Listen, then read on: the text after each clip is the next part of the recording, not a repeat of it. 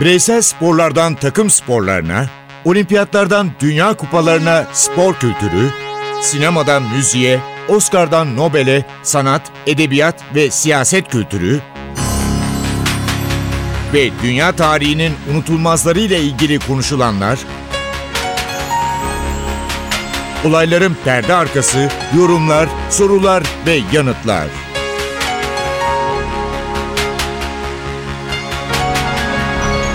Ercan Taner ve Mert Aydın'la Ateş Arabaları başlıyor.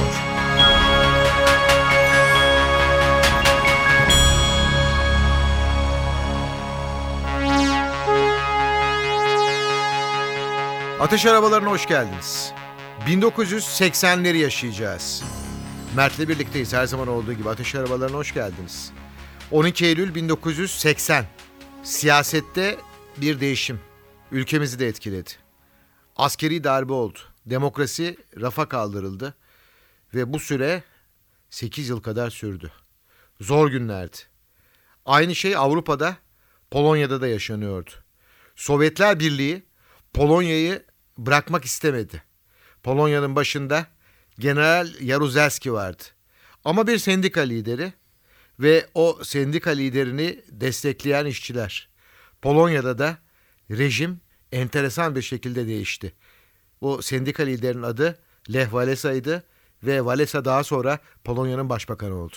Evet tabii 1980'ler deyince 1980 sonunda yapılan 80 yılı sonunda yapılan Amerika başkanlık seçimlerinde muhafazakar kitlenin oy verdiği Cumhuriyetçi Parti'den eski aktör ve eski Kaliforniya valisi Ronald Reagan dünyada bambaşka bir yolu açıyordu. Aynı dönemde 1979'un sonunda İngiltere'de Margaret Thatcher başbakanlığa yükseldi ve muhafazakarlar dünyada ciddi bir atılım yaptılar.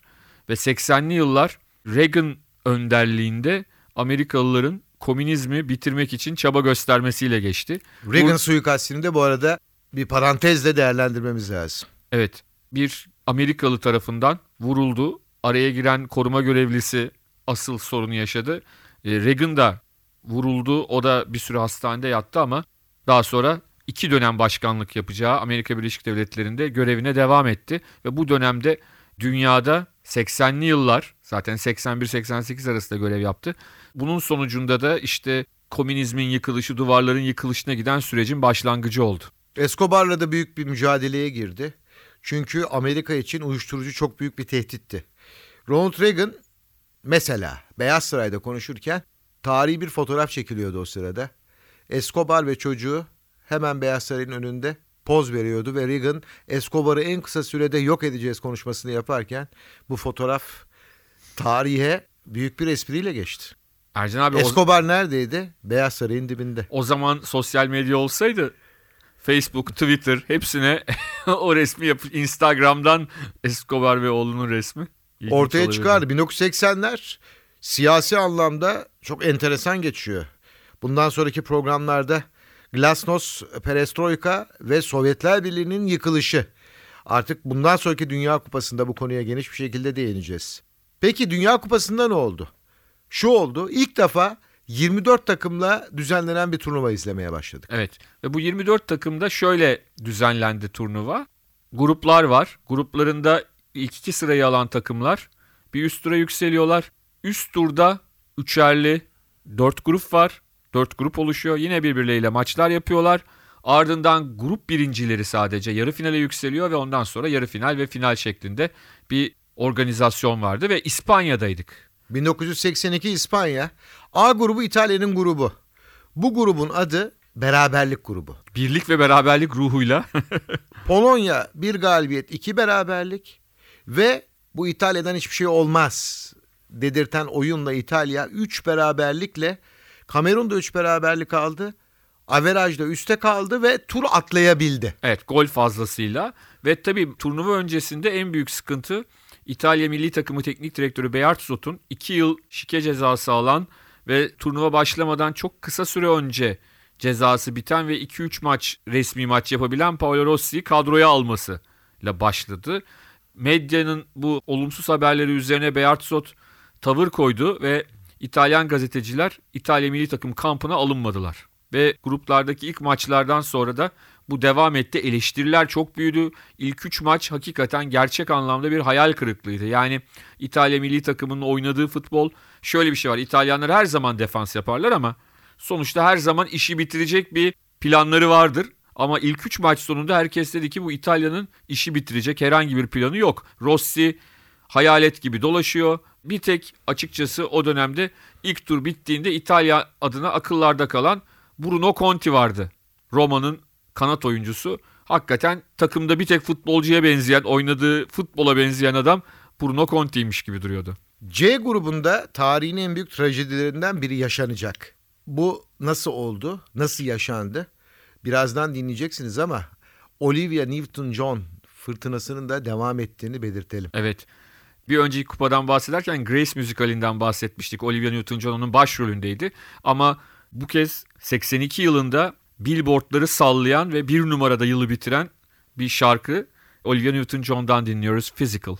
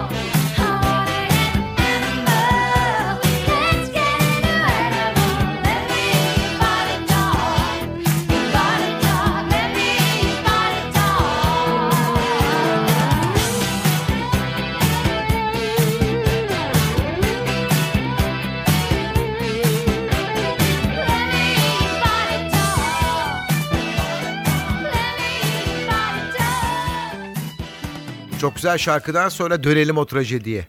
Brezilya'yı bir beraberlik üst tura taşıyacaktı. Yarı Bre- finale. Yarı finale. Brezilya Arjantin 3-1 yenmişti. Ve maçtan önce Brezilya'nın bu kadrosu zaten Dünya Kupası'nı alacak kadro diye düşünülüyordu, bahsediliyordu. Gerçekten de öyleydi. İtalya her zamanki klasik oyunuyla oyuna başladı. Kendi yarı sahasında oyunu kabul eden, ani ataklarla sonuca giden İtalyan futbol ekolü bakın neler yaptı. Evet. İtalya bir üst turda Arjantin ve Brezilya ile eşleştiğinde heh dediler. Artık bitti yani. Son durak. Yani Polonya, Kamerun, Peru grubundan zar zor çıkan İtalya'nın Arjantin ve Brezilya'yı geçmesi çok zor görünüyordu. Brezilya rüya takım gibiydi zaten. İşte Zikos'undan Sokrates'ine, Eder'inden ondan sonra Falcao'suna kadar efsane oyuncular vardı. Arjantin'de de Maradona, genç Maradona işte 4 yıl öncenin şampiyon kadrosunun büyük bölümü Kempesler, Valdano'lar hepsi takımdaydı ve bu gruptan birinci hani Arjantin mi Brezilya mı çıkacak bu gruptan? Yarı finali o merak ediliyordu. Ve İtalya Arjantin'i 2-1 yendi. Rossi yine ortalıkta yok o maçta. Ta ki Brezilya maçına kadar. Maç, Paolo Rossi Brezilya maçında bir anda ortaya çıktı. önce maçın başında bir kontratakta 1-0 öne geçirdi. Olur olabilir. Hemen birkaç dakika sonra Doktor Sokrates eşitliği sağladı. Ama hayır birkaç dakika sonra Rossi bir gol daha attı. Bu arada Brezilya'nın zayıf halkası kalecisiydi. Valdir Perez. Ki 4 yıl sonra da kaleyi koruyan ve daha sonra ülkemize de gelen Carlos iyi bir kalecidir. Carlos yedekte. Neden olduğunu hiçbir zaman anlayamadık. Kalede Valdir Perez Brezilya'yı bitirdi. 2-1 yaptı. Düşünün yine 50 Dünya Kupası'nın senaryosu. Beraberlik Brezilya'yı birinci yapıyor ve bu maçta Falcao ikinci yarıda attığı golle durumu 2-2 yaptığında herkes tamam dedi. Artık İtalya Brezilya bu saatten sonra bırakmaz. bırakmaz dedi ama birkaç dakika sonra bir kornerden gelen topta Brezilya savunması topu uzaklaştıramadı ve top fırsatçı Rossi'nin önüne düştü. Ona da sadece dokunmak kaldı ve bir anda senin bahsettiğin trajedi meydana geldi. İtalya Brezilya'yı geride bırakarak, saf dışı bırakarak kendisini yarı finalde buldu. Bir Federal Almanya Fransa maçı vardır 1982'de. Çok kritik bir maçtır. O maç bir de durmasıyla hatırlanır. Schumacher, Batiston karşı karşıya. Fransız Batiston ve Almanya'nın kalecisi Schumacher. Ondan sonra ne oldu? Ona geleceğiz. Ondan sonra ne oldu? Valla hazır öyle bir kapışmadan, çarpışmadan bahsettik. Bari bir boks filminin şarkısıyla devam edelim. Rocky filminin Çok iyi yakaladın Mert. efsane şarkısı diyelim. Survivor grubundan dinliyoruz. Eye of the Tiger.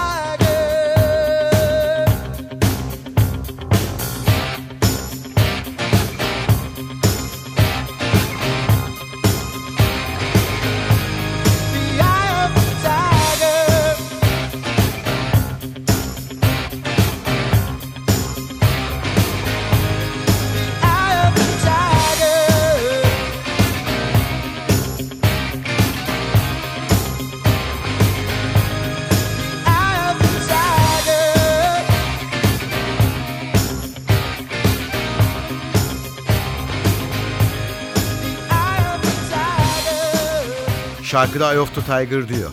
Ben de size pozisyonu anlatayım. Batiston gidiyor. Schumacher karşısında geliyor korkusuzca. İki oyuncu da süratli. Kaleci Schumacher süratle çıkıyor. Batiston tam ceza sahasına girerken Batiston için dünya simsiyah oluyor. Neden simsiyah? Çenesi, kaburgası kırılıyor. Vücutta çok büyük bir hasar var. Hemen doktorlar sahaya koşuyor. Schumacher hiçbir şey olmamış gibi ayağa kalkıyor. Hakeme göre de faal yok. Ama maç inanılmaz sertleşiyor. Schumacher daha sonra kitabında yazdı. Batiston'dan özür dilemek istedim ama Batiston'un elini uzatmadığını söylüyor Schumacher. Daha sonra da Batiston şunu söylüyor. Onu hiçbir zaman affetmeyeceğim. Evet günlerce hastanede yatıyor Batiston. Tabii 6 ay tedavi görüyor. Almanların şöyle bir sıkıntısı var. Turnuvanın ilk bölümünde büyük bir skandala imza atıyor. Önce Cezayir'e mağlup oluyor. Herkes şaşkın. Ardından Şili'yi mağlup ediyorlar ve iş son maça kalıyor. Batı Almanya ile Avusturya karşı karşıya gelecek. Ve aynı 4 yıl önce Brezilya ve Arjantin'in yaşadığı durum gibi bir durum oluyor. Gruptaki son maçlar arasında birkaç saat var. Yani maça çıkıldığında şöyle bir durum var. Eğer Almanya, Batı Almanya bir farkla maçı kazanırsa hem Batı Almanya hem Avusturya birlikte çıkıyor. Diğer sonuçların tamamında Cezayir'de çıkıyor. Bu iki takımdan biri eleniyor. Ve maçı Almanlar inanılmaz baskın başlıyorlar ve Hurubeş'le 10. dakikada da 1-0 öne geçiyorlar. Ancak bundan sonrası tam bir rezalet. İki takım da birbirinin üstüne gitmiyor ve 80 dakika boyunca atak yapmıyorlar. Maçı anlatan Alman spiker Alman olmaktan utanıyorum. Gözyaşları içinde televizyonda maçı anlatırken böyle ben söylüyor. söyleyeyim bir hatır mevzusu meydana geliyor orada. Evet. Ve ondan dolayı da büyük antipati var Almanlara karşı turnuvada ve bu Fransa maçındaki olay bunun üstüne tuz biber ekiyor. Çok güzel bir maç 1-1 bitiyor. Sonra Fransızlar uzatmaya harika başlıyorlar. 3-1 öne geçiyorlar. 3-3 oluyor. O sırada Derval yanında sakatlıktan yeni çıkmış Rumenige var. Rumenige'yi oyuna koyuyor ve Rumenige girer girmez 3-2 yapıyor. Ardından Ercan abinin en sevdiği oyunculardan Klaus Fischer kendine has röveşatalardan biriyle durumu 3-3 yapıyor. Ve penaltı atışları önce Almanlar kaçırıyor. Ştilike. Stilike kaçırıyor. Real Madrid'de oynayan Stilike kaçırıyor. Ama ardından Toni Schumacher iki penaltı birden kurtarıyor. Bosis'in ve Didier Siz'in penaltılarını kurtarıyor ve Almanya finalde. Batı Almanya finalde. Ve final Batı Almanya ile İtalya arasında İtalya'nın 80 küsür yaşındaki devlet başkanı, cumhurbaşkanı Sandro Pertini. de maçta. Helmut Kohl Batı Almanya başbakanı da maçta. şans Ama maçtan önce Almanlara pek şans vermiyorlar. Evet ki şunu da öğreniyoruz daha sonra yine Schumacher'in ünlü kitabından. Maçtan bir gece önce Paul Breitner önderliğinde Almanlar sabaha kadar poker oynuyorlar. Ve Pro içiyorlar. sahada yoklar. Sahada yoklar. İlk yarıda gol olmuyor ama ikinci yarının başında yarı finalde de Polonya'ya 2 gol atarak 5 gole ulaşmış olan Rossi onu gol kralı yapacak. 6. golü de kafayla atıyor 1-0. Ardından sevinci herhalde hiç unutulmayacak olan Tardelli'nin golü geliyor. Ve Altobelli ile durum 3-0'a geliyor. Son bölümde Breitner'in attığı bir şeref golü var. Ki Breitner'de bir Dünya Kupası finalinde iki Dünya Kupası ayrı Dünya Kupası finalinde gol atan ilk oyuncu oluyor. 82'de attığı golü 74 finalinde de atmıştı. Ve maçın sonunda Pertini ve İtalyanlar büyük bir sevinç yaşıyorlar. Paolo Rossi gol kralı 6 golle dedin. Karl-Heinz Rummenigge 5. Zico 4 ve bir güneş gibi parlayan oyuncu Zbigniew Boniek. Yine 4 golle bu Dünya Kupası tarihinde yer alan oyuncu oluyorlar. Ercan abi 82 deyince Türk popunda 82 yılına Türkiye'de damgasını vuran bir şarkı var. Sezen Aksu söylüyor Firuze. Bir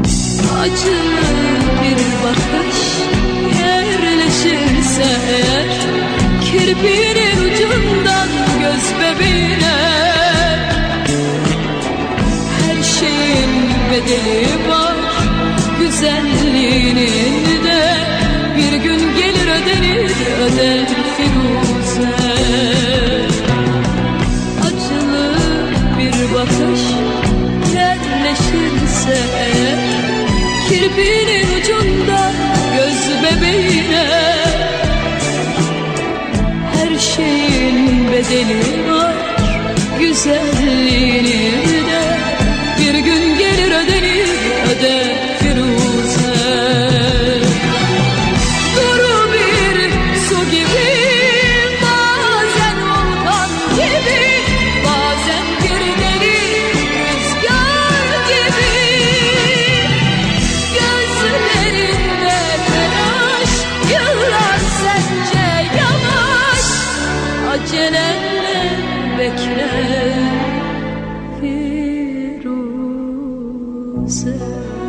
Şarkılar çok güzel. Çocuklar için oyunlardı. 1980'lerin hemen başı. Atari oyunlarındaki bilgisayar görüntülerinin ilk nesli artık üretilmeye başlıyor. Atari ve bilgisayar. Çocuklar için güzel. Evet, evet. Artık büyükler için de güzel olacak önümüzdeki yıllarda. Çünkü bilgisayar teknolojisi esas herkesin görüş alanına girmeye başlıyor. 1980'lerdeki bu Amerikan icadı. Ercan abi 1982 yılında bizim programımız için de çok önemli bir olay meydana geliyor. En iyi film Oscar'ını çok da pahalıya mal olmamış bir İngiliz filmi kazanıyor. Hugh Hudson'ın yönettiği Ateş Arabaları. Bu programın girişinde dinlediğiniz Vangelis'in müziği de en iyi orijinal müzik Oscar'ını kazanıyor. Neden bu film? Neden bu programın adı dedik? Bu filmden Mert de ben de bayağı etkilenmiştik. Seyretmeyen varsa Ateş Arabalarını bulup mutlaka seyretsin. Evet bir olimpiyat filmi, bir atletizm filmi ama müthiş bir film. Ben Cross ve Ian Charles'ın başrollerini oynadığı iki İngiliz aktörün çok gerçek bir hikayeden esinlenerek yapılmış güzel bir film. Onun dışında en iyi kadın oyuncu ödülü ve en iyi erkek oyuncu ödülleri aynı filmden iki çok tecrübeli oyuncuya gidiyor. Aslında sonbaharlarında hayatlarının Henry Fonda ve Catherine Hepburn On the Golden Pond Altın Göl üzerinde filminde yaşlı bir çifti canlandırıyorlar. Ve çok ilginç filmde de kızlarını da Jane Fonda oynuyor. Henry Fonda'nın kızı. Film. Evet. En iyi yardımcı erkek ve kadın oyuncu da Britanya'ya gidiyor ödüller. John Gielgud ve Maureen Stapleton'a. En iyi yönetmense aslında filmde en iyi film ödülünü kazanması beklenen filmin yönetmeni. Yani Warren Beatty kazanıyor. Filmde Reds. Amerika'da işte çok ünlü bir solcu yazarın hem komünist ihtilalin Ekim devriminin ardından yaşadıklarını hem öncesini sonrasını Amerika'daki solu anlatan filmi Kızıllar yönetmende takılıyor. Yönetmenden öteye geçemiyor. Filmi kaptırıyor ve Oscar'lar böyle dağıtılıyor. En iyi görsel efekt dalındaysa Ercan abi Kutsal Hazine Avcıları. Indiana Jones serisinin ilk filmi. Harrison Ford. Steven Spielberg'ün. Bu filmde Seyretmeyen mutlaka vardır, seyredebilir. Yani seriyi zaten seyretmek lazım diyelim. Oscar'larda bu şekilde dağıtılıyor. Şu var yalnız, aerobik televizyondan yayınlanıyor. Az önce bahsettin. Jane Fonda. Bu işte öncü. Ve tematik kanallar ortaya çıkmaya başlıyorlar. Sadece müzik. Sadece müzik yayınlayan bir kanal 1981 yılında bütün dünyaya ağırlığını koyuyor. MTV e, olsa gerek. MTV evet. e biz de müzik diyelim o zaman. Biz de müzik diyelim. John Jett and the Blackhearts söylüyor. I love rock and roll.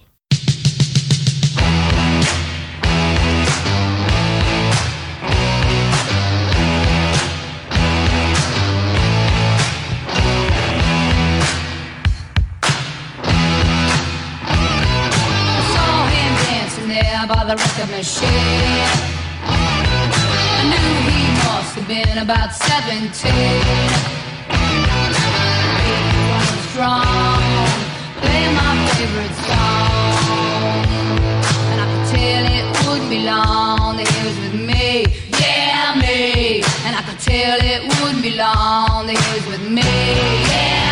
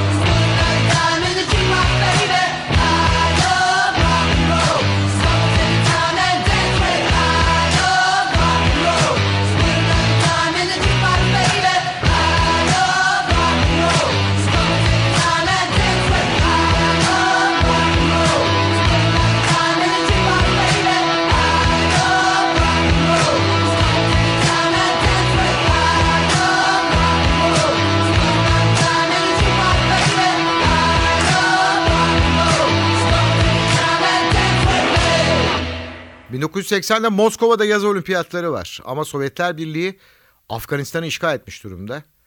Amerika ve 64 ülke olimpiyatları boykot ediyor. Spora büyük bir darbe vuruyor bu iş. 1980'lerin en unutulmaz notlarından ve en unutulmaz hareketlerinden biri.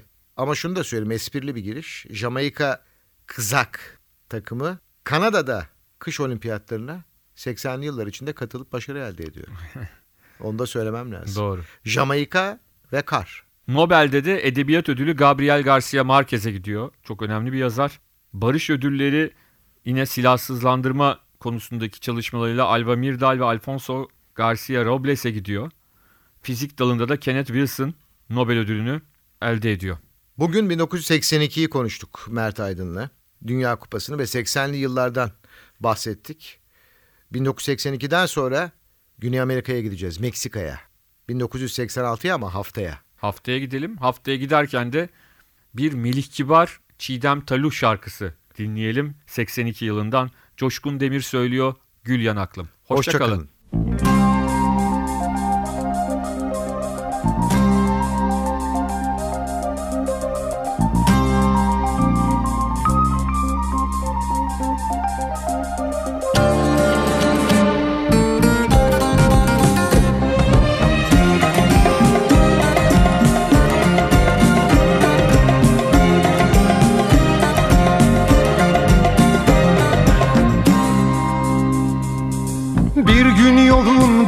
Köye düşerse Bak bakalım ne yapar gül yanaklım Bir gün yolun bizim köye düşerse Bak bakalım ne yapar gül yanaklım Özlemişse gelsin derse Beklerse bir haber sal Kanat takıp uçayım Bir o yana bir bu yana saçına güller takayım. Bir o yana bir bu yana saçına güller takayım. Gül yanaklım bir o yana bir bu yana saçına güller takayım. Bir o yana bir bu yana saçına güller takayım.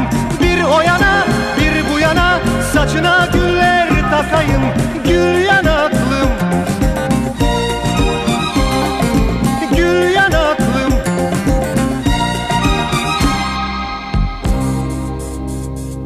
Bir gün yolun bizim köye düşerse Sor bakalım nerededir gül yanaklım. Bir gün yolun bizim köye düşerse Sor bakalım nerededir gül yanaklım Başın öne eğip beni isterse Eylemeyin. Tez vakitte varayım Bir o yana bir bu yana saçına güller takayım. Bir o yana bir bu yana saçına güller takayım. Gül yanaklım bir o yana bir bu yana saçına güller takayım. Bir o yana bir bu yana saçına güller takayım. Bir o yana bir bu yana saçına güller takayım. Gül yanaklım